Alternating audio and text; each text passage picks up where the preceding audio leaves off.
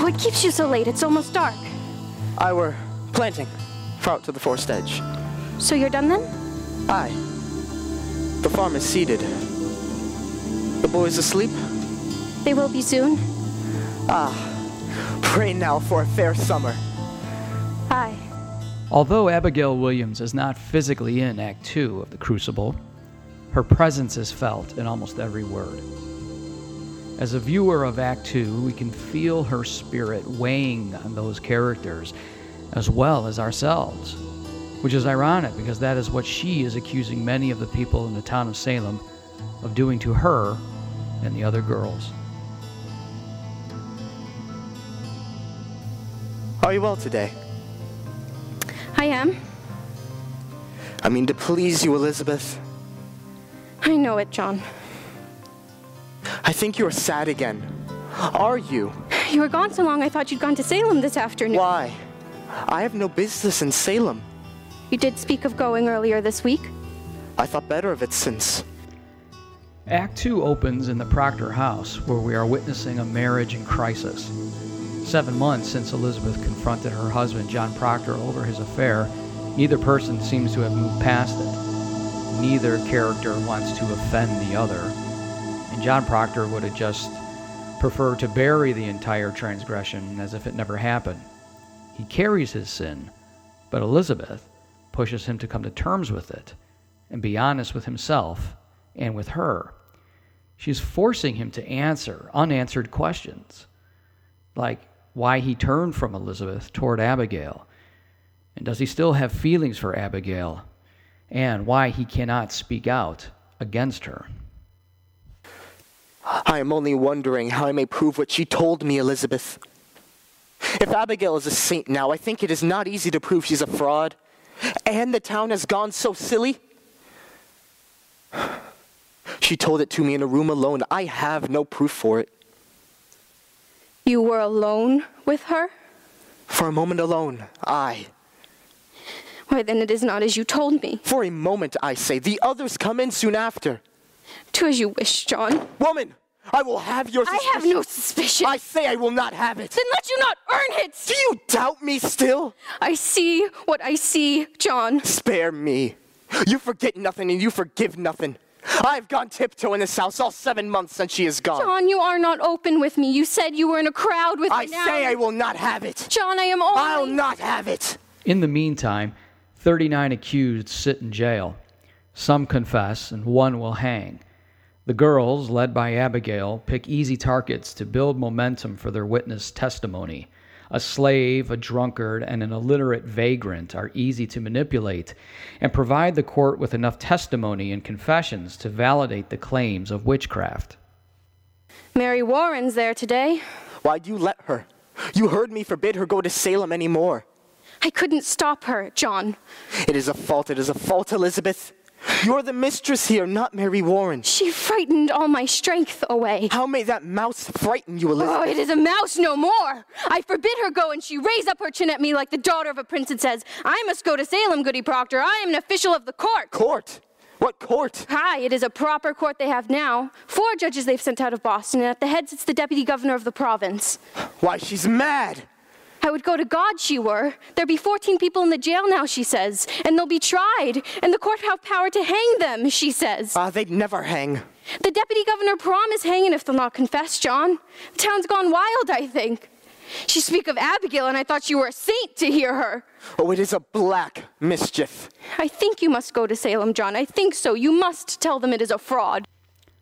The power of the girls is echoed by Elizabeth when she claims that Abigail has the power of God to control the people of Salem. The proctors soon find out that they are not safe as well. During a visit, Reverend Hale questions their faith and devotion to God. Good evening. Why, Mr. Hale. Good evening, sir. Come in, come in. You are Goodwife Proctor. I, Elizabeth. I hope you are not off the bed just yet. No, no. Will you sit, sir? I will. Let you sit, Goodwife Proctor.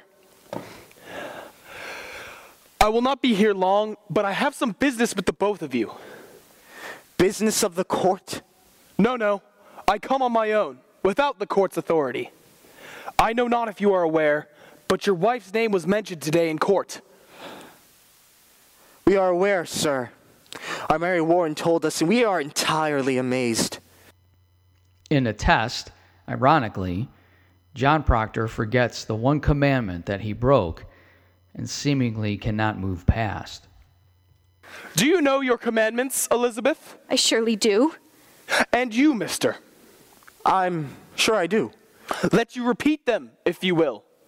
The commandments. Aye. Thou. Thou shalt not kill. Aye.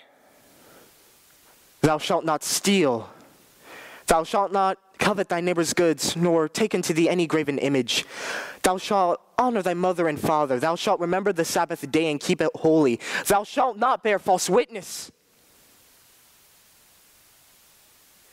Thou shalt not take unto thee any graven image. You have said that twice, sir. Aye, aye, Adultery, John.